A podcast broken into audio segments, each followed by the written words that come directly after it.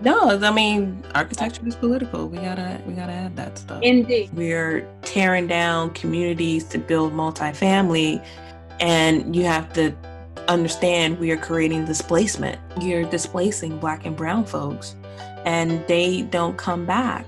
Half of this podcast would be dedicated to the history of Tyler House, my journey and my discoveries. And hey, I'm gonna solve this housing problem. Hey guys, what's up? My name is Melissa Daniels. This is the Architecture Is Political Podcast where black and brown folks talk about architecture. I hope you enjoyed this podcast and be part of my storytelling.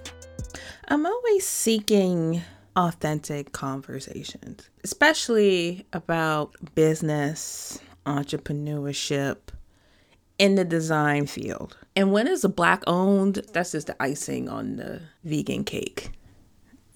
I'm not vegan. So when I had the opportunity to talk to Kia Weatherspoon, now, I've been stalking this woman for a long time, ever since I came across something of hers on LinkedIn.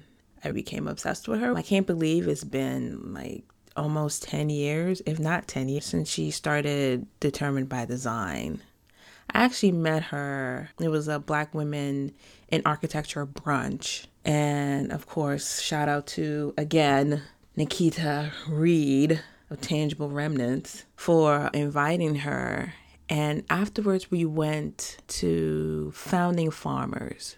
And I was like, oh my gosh, she's sitting next to me. She's so dapper. And, and like, oh my gosh, like, I can't believe. Like, I was just quietly girl fanning over her. And I probably sound like an idiot when I was talking to her then, but she, I don't think she remembers this at all. I usually bring up how I met you or whatever, but in this conversation, I think it happened off air. So why am I such a fangirl of Kia Weatherspoon? It's her focus and her determination. I guess she knew what her business was, is. She's constantly this is what I love about her. This is this is it.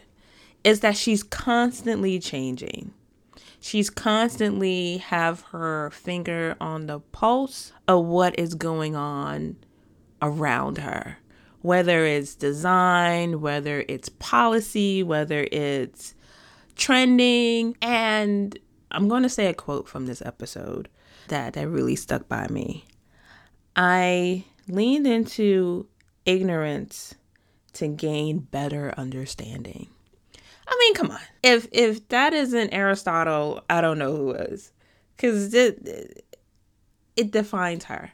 I think her background, like how she grew up and all that, we didn't get into any of that. She is well documented. As a matter of fact, if you go on arcispoly.online, you'll see a longer bio for Kia, as well as presentation she did via YouTube. Well, it's, it's posted on YouTube. I suggest you check that out. Or, you know, she's been on other podcasts. I, I, just Google her just to get her background story. I wanted to focus this episode on the business side and just like a real talk business side of like how did you do it i asked some of the questions i've been wanting to ask her as a fangirl a couple of things I got out of it. Language is important. She refers to her teammates, our employees, partners, our clients. And her point about doing this is that uh, everything is rooted in hierarchy, and it's so true. And I've been, a little side note, I've been going back and forth on titles and going back and forth on education related to titles. So, right now, I don't use the title that my current employer has on me because it's, well, I can't use it because I'm not licensed. But I've been debating as to what I should call myself if I'm not allowing my employer to define me. And it's tricky. And you know why it's tricky? Is because that's what people hold on to. And I'm trying to fight that. So right now I'm going with uh, architectural designer. Uh, I was thinking about just going with designer, but I, I also want people to know that I'm still in architecture. So maybe I should do designer architecture, design architecture. I'm a design architecture. That doesn't sound right either. I'll figure it out. It's debatable because it's how other people perceives you. You're a principal. You're an associate principal. You're a senior dot dot dot. And when I go on these platforms and I'm looking at people who look like me, they all have these like, you know, titles. Titles that I don't have. Of course I could be CEO of anything I could be principal of my own company. And I tell myself that all the time. I could be principal of my own company because you know what's what's in a title, but it means something to other people. It's the same with education. And I've always heard this argument that it doesn't matter what school you go to, it's how you can perform. If you can't put a construction set together, then what does it matter? But it matters. An interview that's coming up uh, with Dr. Hazel Edwards. We get into that a little bit. A lot of things I I carry every time I interview somebody, and that right there was what I carried out of that interview, and and it, it bleeds into this one too about hierarchies and how this entire world is based on that. Architecture is based on that. Even in office planning, and we're like, nobody gets office because everybody has an equal station, even though that principal out in the, the corner with the open office has the biggest desk and has the corner view. I mean, you might as well put four walls around them. So I've been debating about that and trying to find the right things to say or even in my bio I, I always struggle with my bio and, and I, I don't I, I don't I know why is a struggle because some people it's not a struggle. Some people have other people write it for them, but I it's because I'm not defined and I've been trying to define myself. Huh. So so there's that. Another thing about this episode that we talked about transparency. Oh, I love this topic because Kia really nailed this the cost of material. And for us who have worked on CA know that, and I personally haven't signed a pay app payment application because of the projects that I've done. It's it's not for me to sign. Out of my experience, no one has ever questioned the contractor how much things cost. This is too expensive for us, so let's pick another material. And we will go and look at other material, but we never why is this well how much does it cost because when i quoted it it wasn't this price i've never heard anybody say that and this is me that doesn't mean it doesn't exist but in my own personal experience i've i've yet to hear someone who's doing construction administration challenge the gc on the quote that that he or she or it received instead we're like okay well what are alternatives because we just like shuffle along Oh, and let you guys know there is explicit language. Like normally I wouldn't say this, but it's it's above my meter in terms of explicit language. It's just curse words. We didn't get vulgar. It's just a bunch of curse words. Enough of me talking. Here you go. I want to know who is your photographer and makeup artist because your photos. your so my, photo. I'm like, I need so to get on my your makeup level. artist. My makeup artist is this Lord. It's gonna hold lose my brain. So my photographer is this woman named Ronisha, black woman. She's in DC, and then my makeup artist is Amber Singletary. My other makeup artist, who I fly out sometimes, is this girl who used to be my neighbor in Portsmouth, Virginia. Her name is Tia, and she lives in LA. So lately, I've been kind of just when I can and when I have the means like I'll fly her out and she'll do my makeup. Uh, but those those were my two people. How'd you find them? How did I find them? Oh, my sister, her name is Kayanda Powell. She had used her and I liked her work and I reached out to her and we just had a really great photo shoot. Ronisha required she had makeup artists she liked, so I had used Amber and it, it just worked out. But prior to that, and one of the things that I always knew people were going to buy a Kia and I always had to present the best version of me. So like one of my headshots has the word fuck in it. And everybody was like, I can't believe it. I'm like, but that's me. But those are those are my people. Those are the people who captured me gloriously. And you knew that was important. Like, yeah, absolutely. From the from yeah. the jump or absolutely. Because I knew I knew everything I represented. So I often lean into being the only right? I knew I was always going to be the only woman, the only black person, the only black woman with natural hair. And because good black don't crack, I knew I was always going to be perceived younger than what I was or what I am. So I leaned into that. I leaned into showing up as that black woman. That's that's how I leaned into it. Three day old hair, not the fresh wash and go, but three day old to scare the white people and to inspire the young black girls who saw me in this space and i specifically say young black girls because there are not a lot of black men in the interior design space but i want to be like damn she could show up like that yup four dollar hoop earrings and everything the entrepreneurship bug came because like everybody else we all just sick of sick of working for other people sick of you know being in a room by ourselves and not leading the conversation and you wanted to lead the conversation. That jump, how did you do it? And you know, you've answered this question, yes. But Kia, like someone like me, right? I am mm-hmm. scared shitless of, of of being on my own because how the hell you afford to do that? Was mm-hmm. it a mm-hmm. side gig and then it came a full time gig?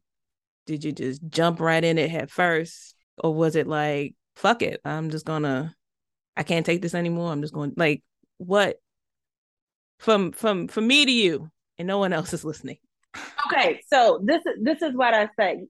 You you you said I heard you just say I'm scared to be alone. That what you just said? I yeah. And and right. let me let me let me preface that, right? Cuz when you work for somebody, you could walk away. This is not my problem. Like I can always say, this is not my problem. I quit. Okay. That's oh, what I oh, mean by being alone. Okay. So, and I think we were just talking about this prior to you hitting record, right? Being a child of an addict, having a brother incarcerated, our our family going through this thing where my brother needed everything, so Kia could need nothing. So I kind of grew up alone, right? And always kind of ending for myself.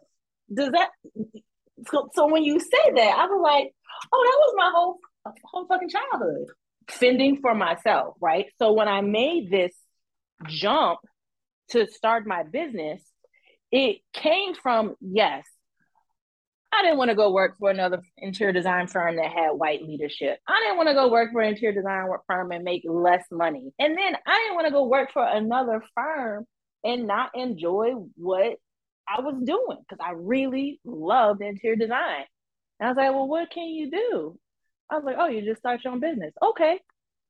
I did not have six months of my salary saved up because if that was the case, I would still be working for somebody today. This is where my military experience comes into play because I went into the military at, a, at such an extreme point. It was like right after September 11th, right? So in my mind, sacrifice is loss of life or limb. I knew I wasn't gonna die. I was just like, yeah, yeah, why not? Why not? That's how I approach most things. Like, am I gonna die? No. Okay. Jump, jump, motherfucker. Go, and that's it. Again, I I don't want to keep harping on this be a child of an addict thing, but this is where like your life kind of it can happen to you or you can make it work for you. Children of addicts we are very fearless or what is that? That's the opposite of risk averse because all we know is chaos commotion and inconsistency. So i'm like oh that's my jam. Jump right into that shit. And that's how i figured i want that's like that's i think at my core that's how i was able to navigate start my to start a business. I had no business plan. I knew nothing about a business. It was like my ignorance was my bliss like, why mm. not? Why not? Go. How'd you know your worth? um, because my work ethic is a beast. Period. Name me a black woman that don't got a bomb ass work ethic. Find me one. I always knew at the end of the day, I will work hard. I believe in more is more. I'd be like, all right, okay, I want this amount. Let me let me just see what happened if I add 20%. And then I said, what happens if I add 30%? I just always knew because I knew I worked hard. And when I couldn't find the answers, I remember when I first started my company, I was like, how much should I charge? And I would call people and be like, hey, how much do you charge? They not tell me shit. I'm like, oh, we just interior designers. Fine, cool. Then I would fake call, act like a potential client, and then ask what their rate was. And I was like, okay, that's what they're charging. Let me add 20% because I knew I worked hard and I was hungry. Like literally and figuratively, I was hungry because I had no plan B and I had no fucking money. I was hungry. I had to commit all in. That's how I knew my value. Any programs or websites or something like what what helped you along the way this was back in like what 2012 or 2012 i think google was out there google google and the word free free free business advice free free L, how do you do an llc free those were the things like i googled i went to dc department of community and regulatory affairs there were no resources that's why i pride myself on hyper being one today but there were no resources. There was this, I always say, I leaned into my ignorance to gain better understanding. Most people are afraid to say they don't know nothing because their ego is in the way. If I don't know, I don't know. That's what I'm gonna ask. And that's that's one every time like how are you get an LLC? Okay, figure that out. Where am I gonna get six hundred dollars from? Figure that out. Should I trademark my company name? Figure that out. Watch web tutorials. I just slowly did the work. Yeah, is this is this helpful? Because I sometimes I feel like I get too heady with it and not like tangible step by step. Is, is this helpful? You could tell me no. No, this is extremely helpful. Sometimes you don't need to dumb down things, right? Because everybody heard the basics simplistically or not at all. You said when trying to figure this out for you, like is either too basic, you know, like yeah. Okay, yes, not to cut you off. So like prime example, right? You know, it was well, how do you get clients? People used to ask me out all the time. And this was back in the day when we used the word clients. Now we say partner. And I was like, all right, let's keep it fucking simple. I need to make $60,000 a year, right? That year, I needed to make $60,000. So I said, if I get six clients at $10,000 a pop, that's $60,000.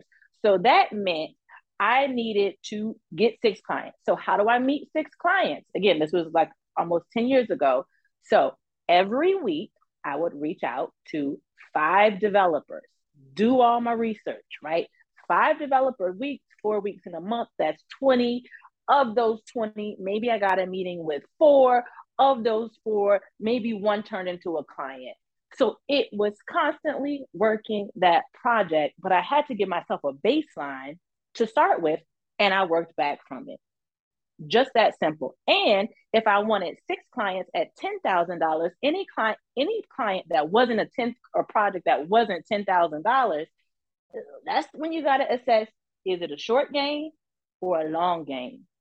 So I would walk away from a client that didn't have ten thousand dollars, or I would assess like, hmm, are they gonna grow? I want to grow with them. So maybe it was a six thousand dollar client that's how I got business early on. That is still how I continue to get new business today. Very simple process. How did you decide that, or at one point you were like, I think I can afford an employee? How did that? What in your mind? I assume there was a magic number. No, I, so a couple things. Language matters to me. I don't have employees. I have team members. They work with me, not for me. So I knew I needed a team member when the racial uprising happened in 2020 and the military active the DC guard activated me and I was like, yo, what the fuck? Who's gonna do this stuff while I'm gone? And then I had to hire a team member. So my team has like more than it's grew four times over in just in the past three years. Now, somebody say, why'd you take, why'd you wait so long? People always want to scale up for the sake of scaling up. I want to scale slow and deep instead of fast and wide. Higher, slow, fire fast. Going back to because you made a point about language.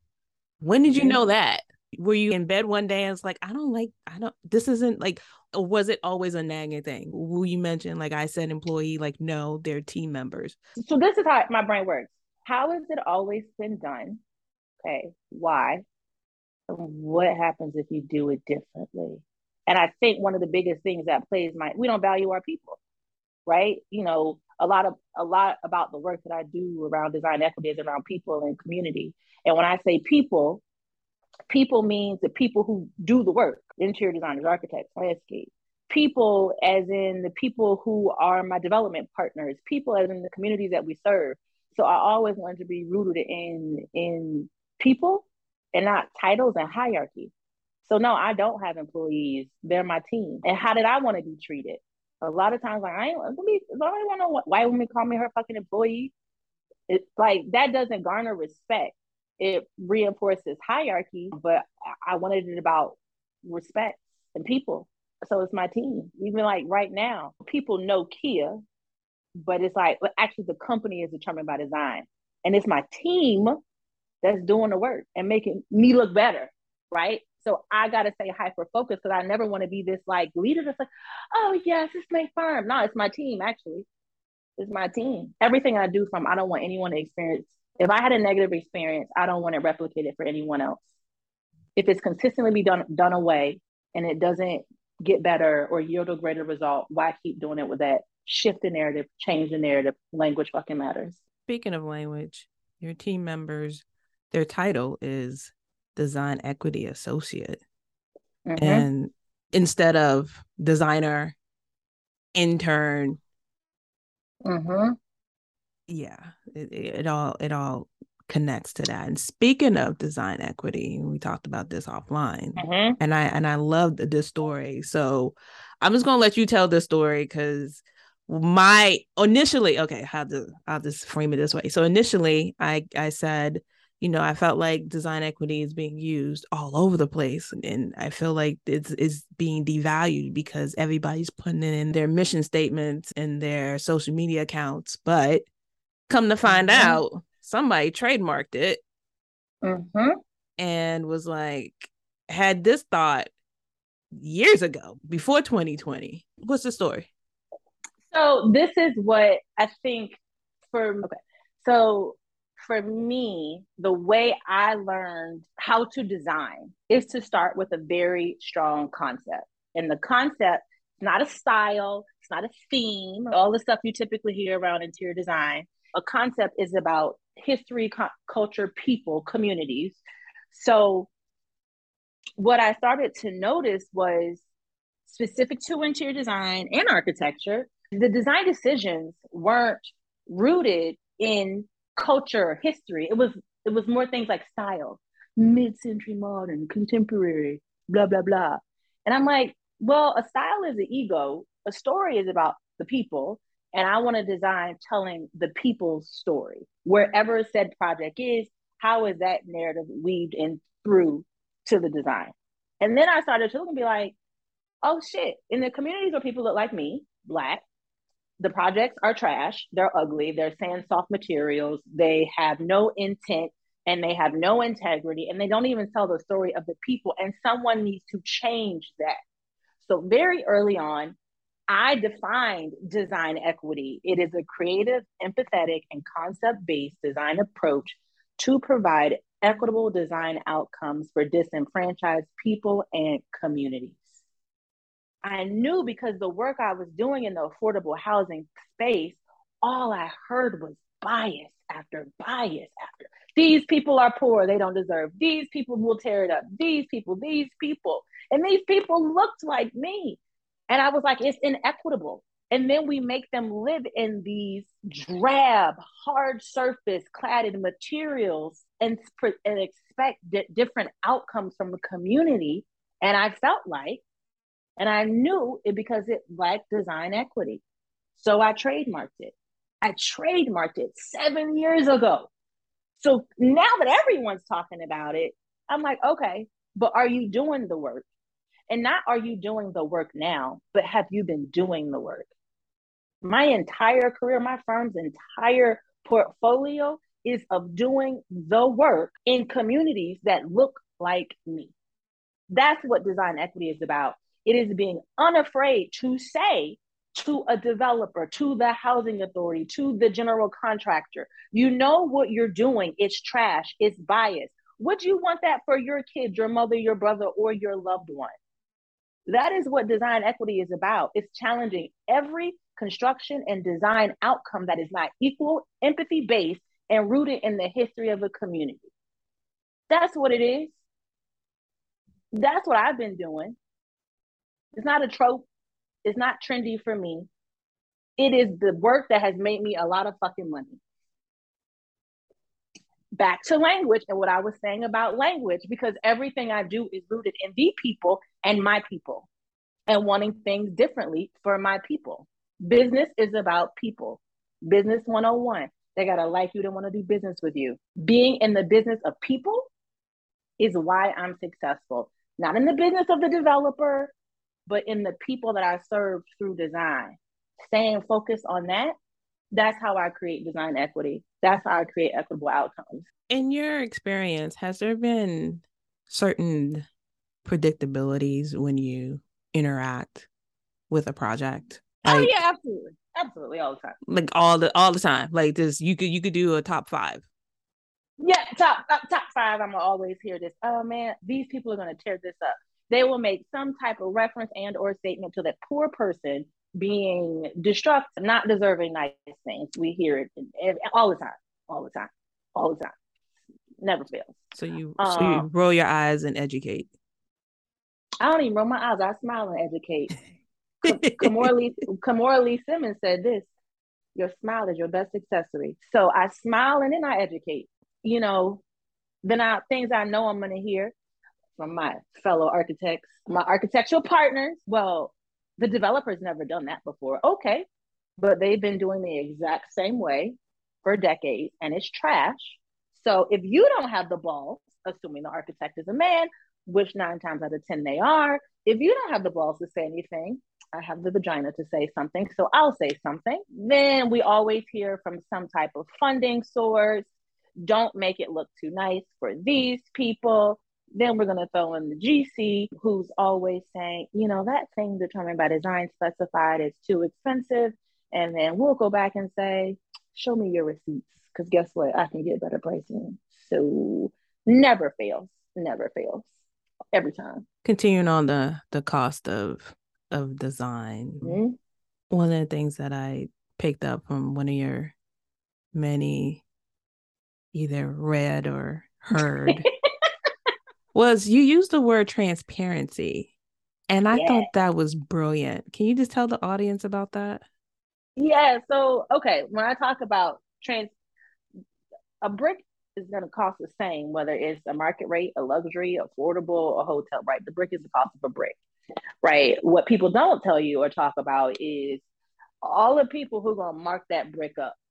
And sometimes people mark it up so much that you get stuck with siding or Hardie board or whatever. And it's just like, hmm, well, what happens if we got the brick for the cost that it was? So I learned this the hard way the first time some tile got VE'd out of my project. Now, you know, tile, floor tile, wall tile, 12 by 24, whatever. Right. And they were like, yeah, it was too expensive. And I was like, well, how much was it? And they were like, oh, it came in around like $7 install. I was like, but what is the cost of the actual tile? Oh, we don't know. Well, well, how can I make a better selection next time if I don't know where to start? And when I say I had to fight just to find out from a contractor, from the subcontractor, what the material cost of my tile needed to be at for it not to get value engineered not out. And this is like a, a multi-unit project. I think it was like 15 units. And I guess I just I was so confused, like, well, I don't want to spend more money. I want to work in your budget. But if you don't even want to tell me the budget, that means you fucking hiding something. And I just every step of the way, people wouldn't want to disclose pricing. And I'm like, well, when someone doesn't want to tell you something, nine times out of 10, it's not because it's a positive thing, it's because they're hiding something. And I think transparency for me is calling everybody to the carpet who does not want to truly disclose the cost of material. And I think that's important to the work that we do, is because you're too busy saying the person doesn't deserve a nice thing.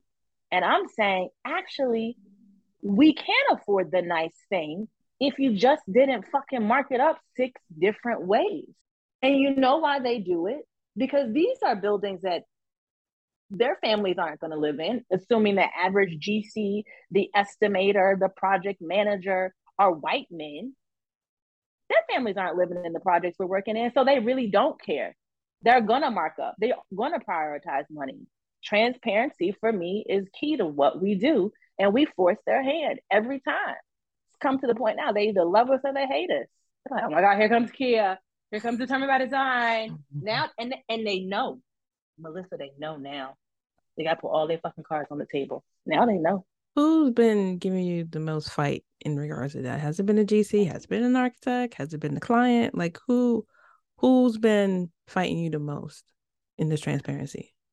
Oh man, you know I don't I don't really I mean is it all of the above? Like is it equal? So I, it... I, would I so I would say the it's the it's the GC, but what makes my architectural partner sometimes equally as complicit is they don't fight. They don't fight. They are not in this fight with us as creative partners. I'll give you an example. My team member Sequoia, she was just on a call for a big project we're doing in New York with the Housing Authority and architecture firm like six times the size as, as, as us and the housing authority the two development partners are on this on this call. And you know the developer is trying to make a a decision to put tile in the kitchens right? But still do the wood floor all throughout. And their rationale was the one we always get these people tear shit up. I'm like oh my god. Anyway so the architect is in agreement with us. And it's like guys this doesn't even make sense from a cost thing like it doesn't make sense. And the developer and then the housing authority are like, no, we're gonna do it anyway. And my team member, because they're they're fucking beasts, they're savages, especially Sequoia. Sequoia uses the 25 cent words. I use the four letter words. Sequoia writes this email and it's like DBD and the architect explicitly don't think this is good because of all the reasons we outlined, right? Everybody's on this thread. So then the architect calls it's like, hey, did you know everyone was on that thread? And she was like, yeah, I did. I know what I'm doing. And then the, the, the real estate developer and the housing agency walked back that decision. And this is when I say my architectural partners start, they become complicit or complacent. They were just gonna let it go. We were in agreement they knew it was wrong.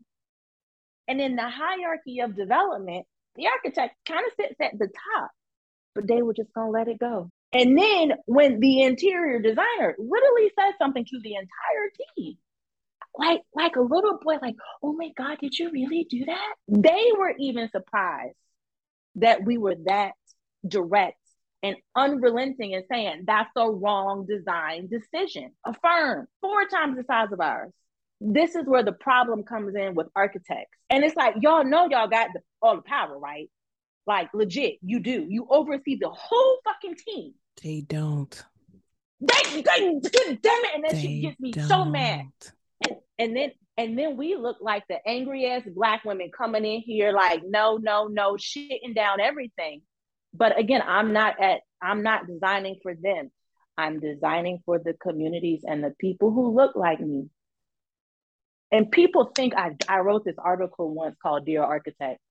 People think I have a disdain for architects. I really, really don't. And this is why I still say, like, my architectural partner, because we really in this together. You build the buildings for my interiors. My interiors don't exist without your buildings. But yet, every step of the way is, oh, real estate developers don't use interior designers on projects like these. But you know they should, though, right? Because you know you don't really do interiors well. Because you'll be like, oh my God, we do this great interiors. And it's all hard surfaces in the lobby. Who the fuck wants to walk into an all hard surface lobby?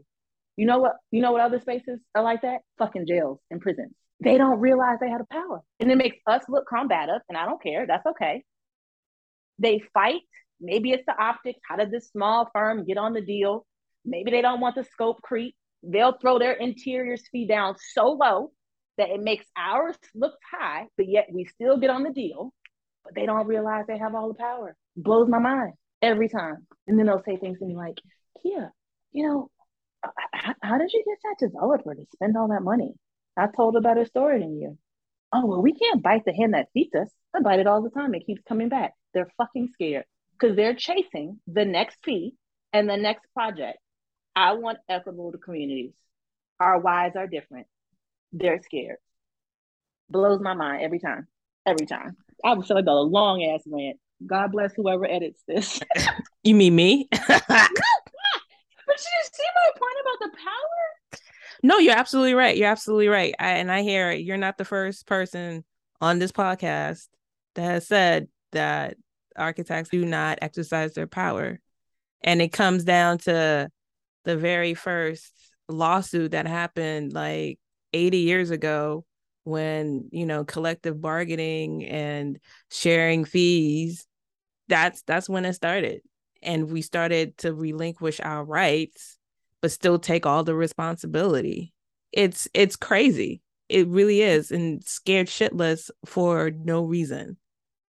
Like and i i get baffled when they say oh equity matters and i'm like you don't know what that means. Or even even their 2030 now it's 2130 you know the whole commit i don't know if you know this the whole like environmental no, like commitment like whatever.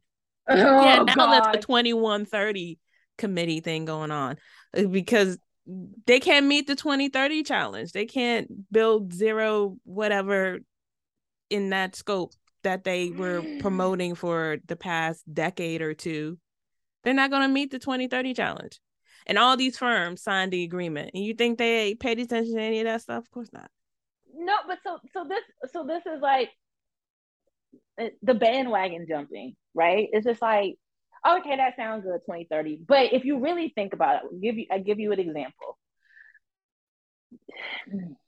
Okay, enterprise green communities. We have to do those standards a lot on our projects. And one of the biggest kind of pain points is even just the word green. I'm gonna, I'm gonna walk the word green. It means healthier, good for the environment, good for the people, right?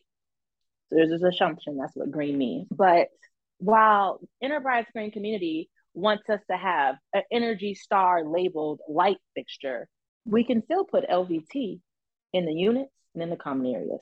Do you know how toxic LVT is? But it's low but it's all this other shit that doesn't matter. Like this low emissions is but you still put the toxic ass material in there. So we're we're working with healthy building materials labs out of Parsons, and we are developing like this truly what is a healthy and beautiful unit right? Because a lot of the stuff sometimes hml brings to us like oh that shit is healthy but it's ugly. No. I will take aesthetic beauty comfort softness over over health Uh, healthier. How about that? Right. But all these pledges, it's just like you all are still missing the mark. Like you still can't even just get beauty and aesthetic and softness, but you want to jump on the green bandwagon. I not that I don't believe in sustainable building and all that other stuff, but I think there are greater and bigger issues than this 2030 challenge and low emissions, carbon neutral. It just sounds good it's just like you, you, you like you know, everybody talking about equity now. Everybody talking about that shit now, but what are you really doing? Mm-hmm. I don't know. It's mm, exactly going back to determined by design. Mm-hmm. One of the things that I and I've I've stalked you for a while prior to us being here. I remember when you changed your your graphics. Mm-hmm. So from the get go, you were and in the beginning of this conversation, we talked about your makeup artist and your photographer, but yeah. um, you have a brand director and most people starting out or even you know you're not starting out but most people most firms who've been in the business for like decades don't have that they have a marketing you yeah. have a brand director i was just like kia is like on it. Like it's just I'm every time like I even when you you got the Oprah Winfrey um, right? Oh uh, gosh. I was just like what?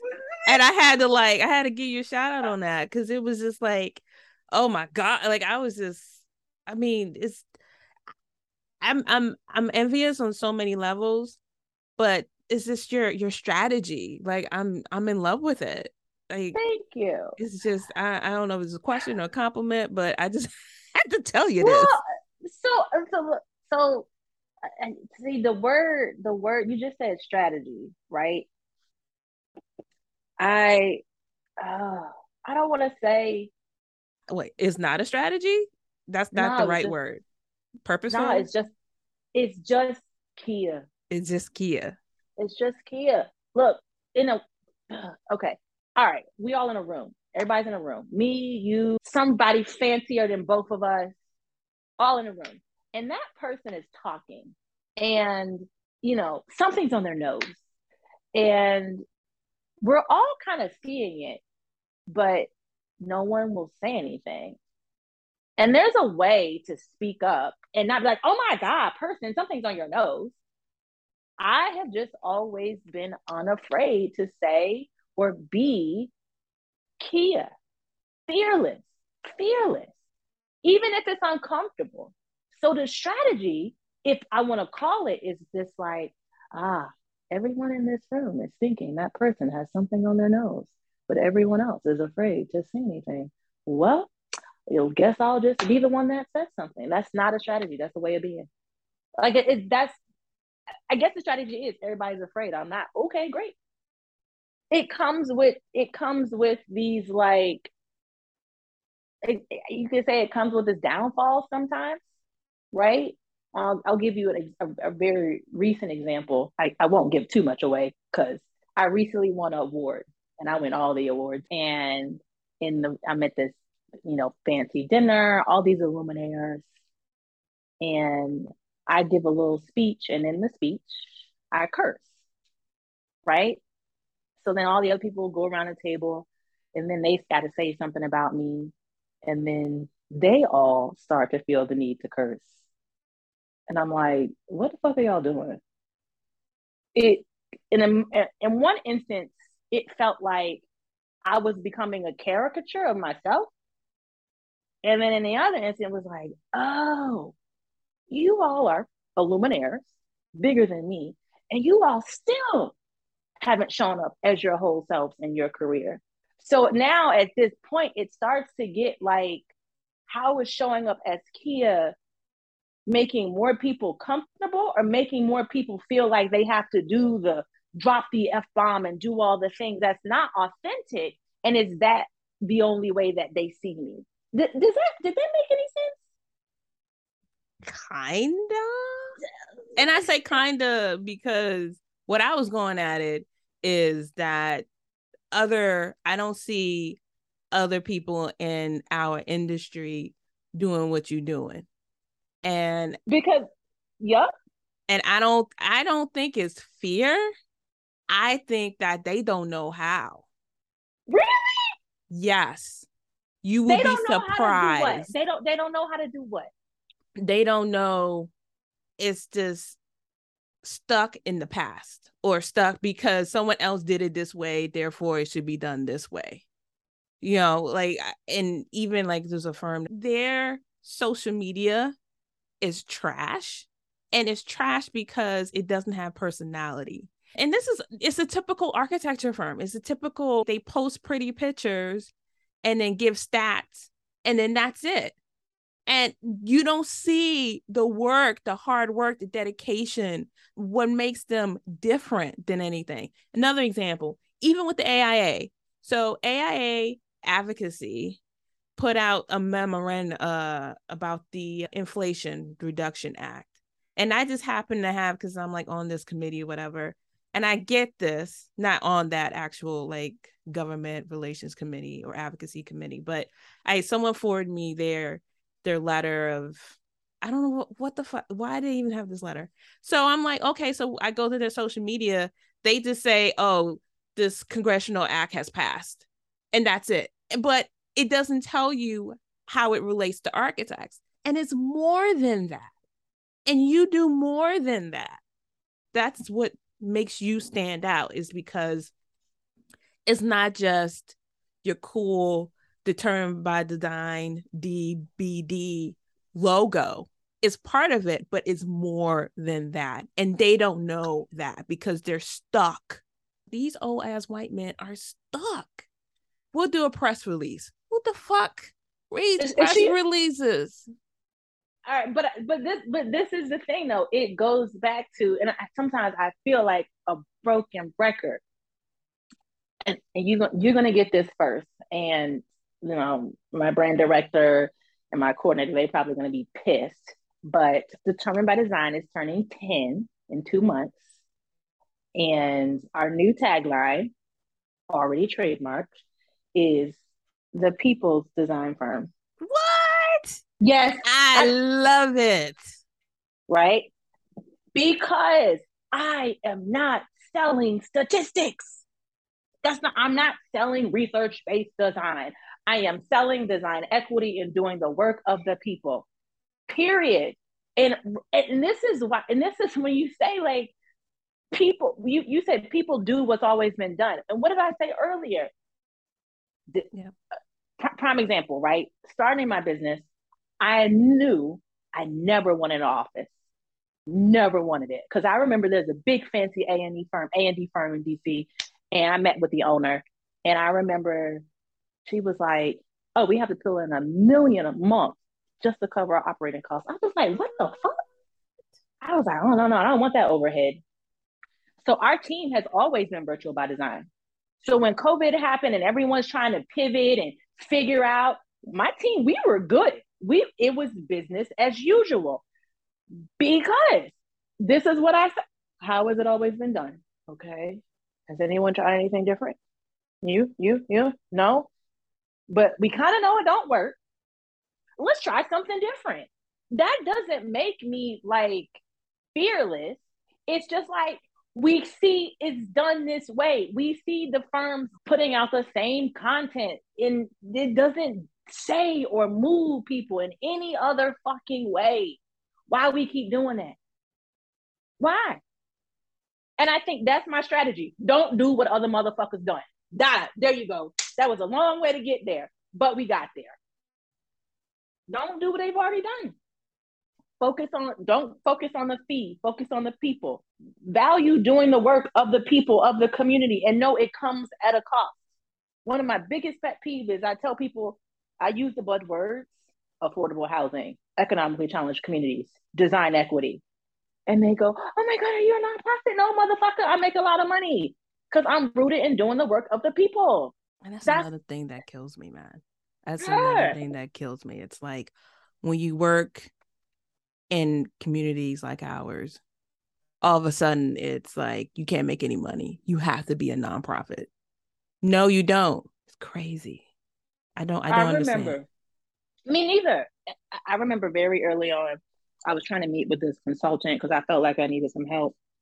And he was like, oh, Well, I hope you just aren't a black firm that people go to as the minority church choice. How, how, how much do you charge? And I told him, he was like, "Oh wow, you're hot." Yeah, dude. What? What? Who says that? Like you thought you could fix your? You thought I undervalued myself? I know my worth. I know the importance of the work that we do. Because nobody stands outside the building and goes, "Man, this building was comfortable." The problem with the whole affordable housing crisis, besides management hiking up, oh gosh, oh, okay, go, go, keep going. The fees is the fact that when they're building these new new buildings no one is talking about them biases that are incringed on these communities. You you said it a thousand times throughout this interview just just how biased they are how ignorant they are in thinking mm. that black and brown people can't have nice things because they are low income. So it it's, it's so funny. Do you, do you know who one of the number one retail consumers are? Us. Exactly. Us. So that that's so that's why when I hear people say like, "Oh God, I'm not gonna I'm not gonna go down," it's like when when I do when we do a project, and we, I'll be specific to DC and like Ward Seven, Ward Eight, East of the River, and it's gonna be you know multifamily with ground floor retail and the developer is like, well, we can't get a grocery store. The big box grocery stores don't want to come because they look at the area median income and it sees what the AMI of these residents are, and then it doesn't shake out for the big box retailer to come. And I'm just like, folks, I get all that. And again, this is when I think I just said earlier, like I don't really get into numbers and data. They're basing it solely off of the AMI, but not really looking at one of the most black people are the consumers that spend the fucking most, whether they can afford it or not, good, bad, or indifferent, right? So I I hear stuff like that, and it it's just like, well, how do you fight for something different? So we have this project that's finishing. Oh, so glorious in Arlington, and you know our development partner, who I adore, and the property management team. I remember very early in the design process, they were like, "We don't want any soft seating in the lobby," and I'm like, "Okay." And, you know, the property management guy was like, you know, yeah, you know, we don't want these guys hanging out.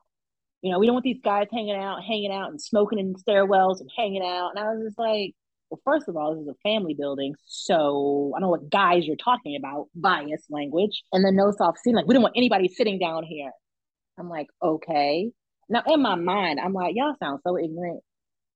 Mm, I, let me not use the word ignorant because ignorant requires a lack of means literally a lack of information. It's bias.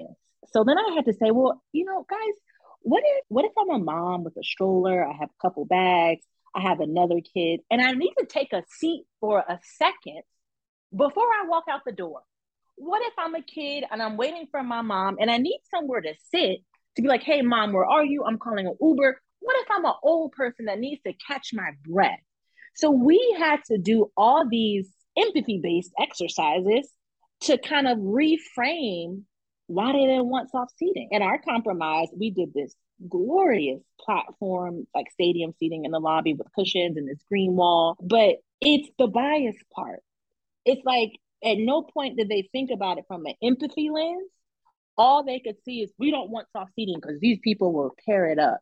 And our jobs as creative people who build communities is to challenge that.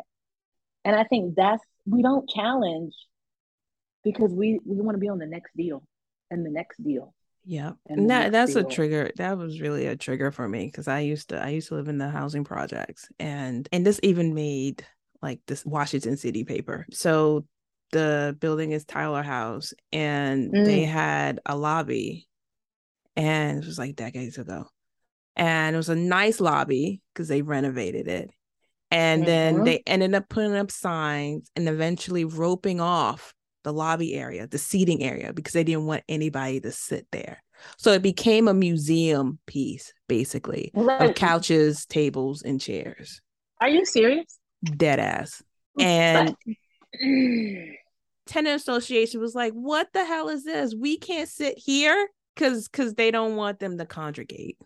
Ah, da, da, da, da, da, but this is see, poor people poor people hang out and congregate. The market people in the market rate building, they need to gather. They need a place to gather. They need amenities. But God forbid Black people sit together and foster community. God forbid poor people have a place of respite if they need it when they walk in their front door because the lobby is their front door. And if we were in middle America and it was poor white people living in a building in Wichita, Kansas, I would be saying the same thing.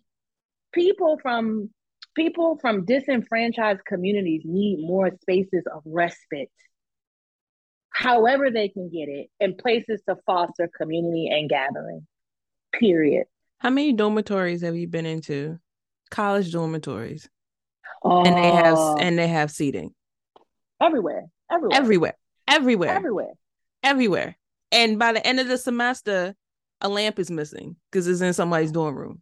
Oh, or, see, see, see, no, no, no. That's it. That's a that's too much of a easy. This is my favorite one.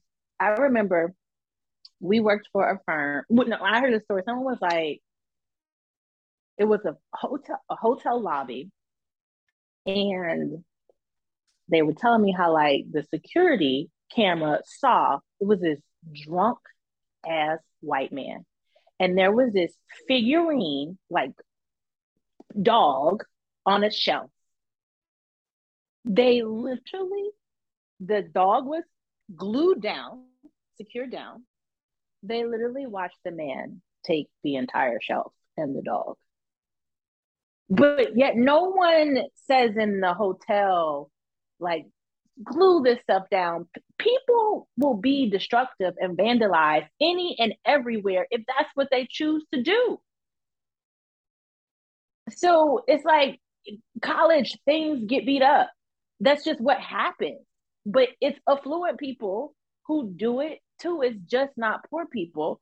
And I would hypothesize poor people take better care of things that have a visual aesthetic value because they don't have access to it frequently. Who invented the plastic on on couches? We did. Go, go to your grandmama's house, your grandparents' right, house. Right now. Fully covered. Fully covered. We had a project and the developer was like, Are you guys gonna glue down all those accessories? I was like, No, first of all, we ain't got no fucking time for that. And second of all, no. And they're like, Oh, we don't want thing to walk. I come back to the property like six, eight months later. Property looks exactly the same they were like, yo, the residents make sure everything is exactly where it's supposed to be. And this is a building where 15 of the units were for people who were chronically homeless. And that just reiterates this point that like when someone ain't has something nice and of value, they appreciate it and they want to take care of it. It's the bias of others that think they're just want to be destructive and trash it. What's next for you? Besides uh, your 10, 10 years. Right. Time flies. So you know, time does fly, but I, I tell you, I've been having so much fucking fun. I have fun. I have fun. I have a dope ass team. And I'm in this very interesting place where, you know, someone was like, here, there, there's no more awards for you to win. Like, you've got them all. You got the honorary doctorate. You got the Oprah Daily. You got Designer of the Year. You got the magazine cover and it's it's a very kind of like well what do i want to do next i also teach full time at savannah college of art and design in atlanta so two two things i'm excited about one is this partnership we're doing with the healthy building materials lab of truly identifying how to create a beautiful and healthy uh, unit and then also we are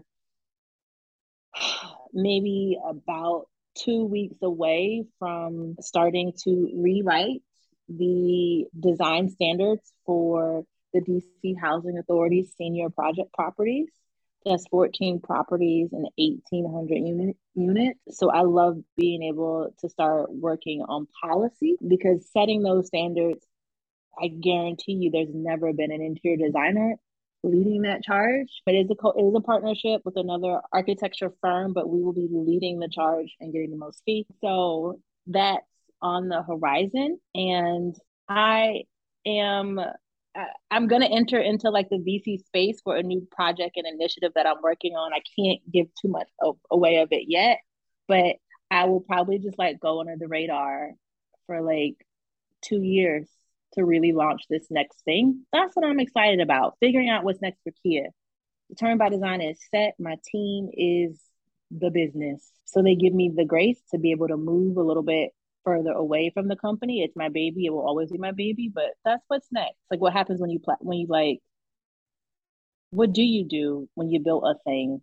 How do you catapult off of it? That's what I'm figuring out. I'm figuring out right now. That's yeah. exciting. That's what I mean, you're you're at the top. How how much higher yeah. can you go? And yeah, you can go higher. Can, you still haven't touched you, the cloud yet. No, can I tell you like a, a really like uh, can I tell a quick story?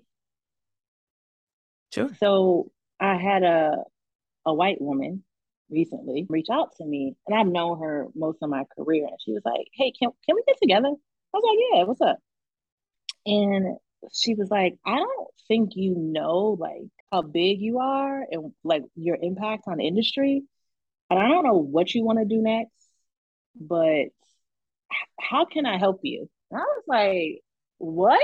And she was like, Yeah, I don't know if I'm a good resource for you. I might know some people. Just how can I help you? And I the caucasity. No, I I appreciated it. Really? I would be yeah. so offended. No. So this is why cuz I think white women at times just say this so problematic. I don't think we got time for that. But she was really just saying, like, I want to help. I don't know if you need my help, but I'm here if you need me. And I can make this introduction. Let me know if it's a value. And it ended up being a value. Unsolicited, but I I was like, okay. B- because I've I've built a business with no resources. This next thing I want to do, I know I need resources and connections and relationships she didn't know that. I knew it. And here it was presenting itself to me from a white woman of all places that ended up working in my favor. Hmm. Yeah. I and you understand why I was shocked, right? No, tell me why. Why? Why? Because like I said before, you are at the top. You won all these awards. You're in all these things. You're on all these boards. You you you are at the top. And here she goes. I think you need some help. Like that's that's what I took that. Mm, no, it was like, do you need anything else?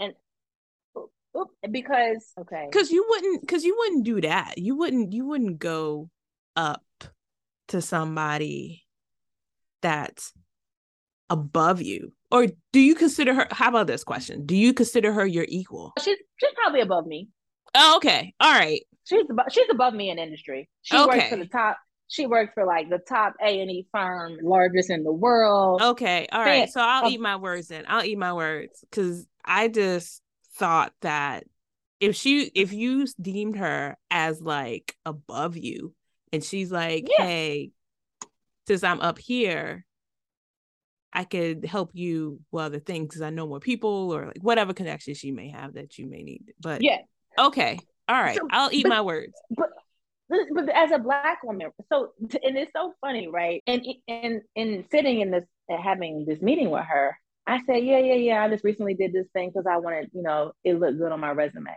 And she says, Kia, see, I think that's my point. You don't need to do another thing to boost your resume. It's legit. It's there. Sometimes I don't see myself the way other people see me because I'm just here. You just can't. All the awards, all the awards, all the things. But I think as Black women, we still feel like, well, I got to do something else. Well, how mm-hmm. I want up that? How do I want up that? How do I want up that? Mm-hmm. And here, this woman is saying, like, actually, you've made it. Whatever, the, whatever the, whatever that means to you. What you want to do next, and how can I help you? And I don't, I don't. It's not. Oh, I'm humbled. No, I work. I had a beast of a work ethic. I was destined to be this. But damn it, a prime example, a thing that I still struggle with as a business owner is my taxes and my tax structure. You know, the white people got that on lock. So that's a resource I still need. You know, this next venture that I'm about to start going into the VC space, I've never been there. I'm going to need resources. We always feel like it has to be hard. Actually, I want some ease in my next business venture, and I'm going to need people who've done it, who are bigger than me, have greater access, resource, and capital to do it. So it felt good to not to have to ask for it. Because how many black men like to ask for help? It came to me. It came to me. Yeah. Yeah, it's it's a different it's it, it's kind of like quiet luxury. That's what I like to think of it as. Yeah. So absolutely. It's, so it's like carrying a handbag with no logos, but the shit's like five bands or something. Like you Yeah. It's but nobody knows this. Everybody everybody all with the double G's and the double C's and The LVs. Yeah, it is. It's yeah. I I want to. Yeah, so if you like, if you be like, where Kia go? Like she did my podcast. I ain't heard. Like, is I just want to not quietly, intentionally do this next thing. Yeah, yeah. Well, I will continue to stalk you. You can call me girl. That's all right. We can also just get together for drinks and break bread together too. oh, quick question. How you know Kia? Nikia? Nikita. I always mess up her name. Oh, yeah, went to school. Know each other. Yeah, I went to school no. together. No, no, no. It was on some like how I meet most. You black, I'm black. We in the same space. We should know each other. Oh. Okay, girl. Oh. That's that's how that's how it. And then this is even better. Like you black, I'm black, we in the same space. Let me throw some business your way. You gonna throw some business my way too? You got that's that's how it goes every single time. Oh. Yeah, yeah. She and I just had dinner a couple months ago too. Yeah. Cool. Well, thank you I so much. Thank, thank, thank you. Thank you for letting me DM you and be like, I'll be on your podcast and making space for me. I was like, oh my God, she I didn't know she knew I existed, and I'll take it. Yes. Yeah, yeah. This might be my last podcast for a long time. So it was, yeah, thank you. Thank you for mm-hmm. making space for me. I appreciate it. No problem. Thank you. All right, bye. Hey listeners. I have an exciting announcement. I decided to launch a membership program for the show where you have a chance to support me and the show directly. I love creating the show and it means the world to me that you all tune in to keep hearing me week after week. But it takes an immense amount of time and energy to produce. I want to keep the show going, and I want to invest in its growth. And I also want you to become a partner with me in this journey. That's why I'm excited to give you a chance to officially become a supporter of the show at glow.fm slash arch is P O L L Y, or by clicking the link in the show notes. It's quick and easy, it takes less than 30 seconds, and just takes clicking a link in the show notes and using Apple or Google Pay. You don't have to create any new logins, and you can contribute as much or as little as you like. If this show is part of your day or week, and you like what I'm doing, then visit glow.fm slash archespolly, all one word, and support me and the show in any way you can today.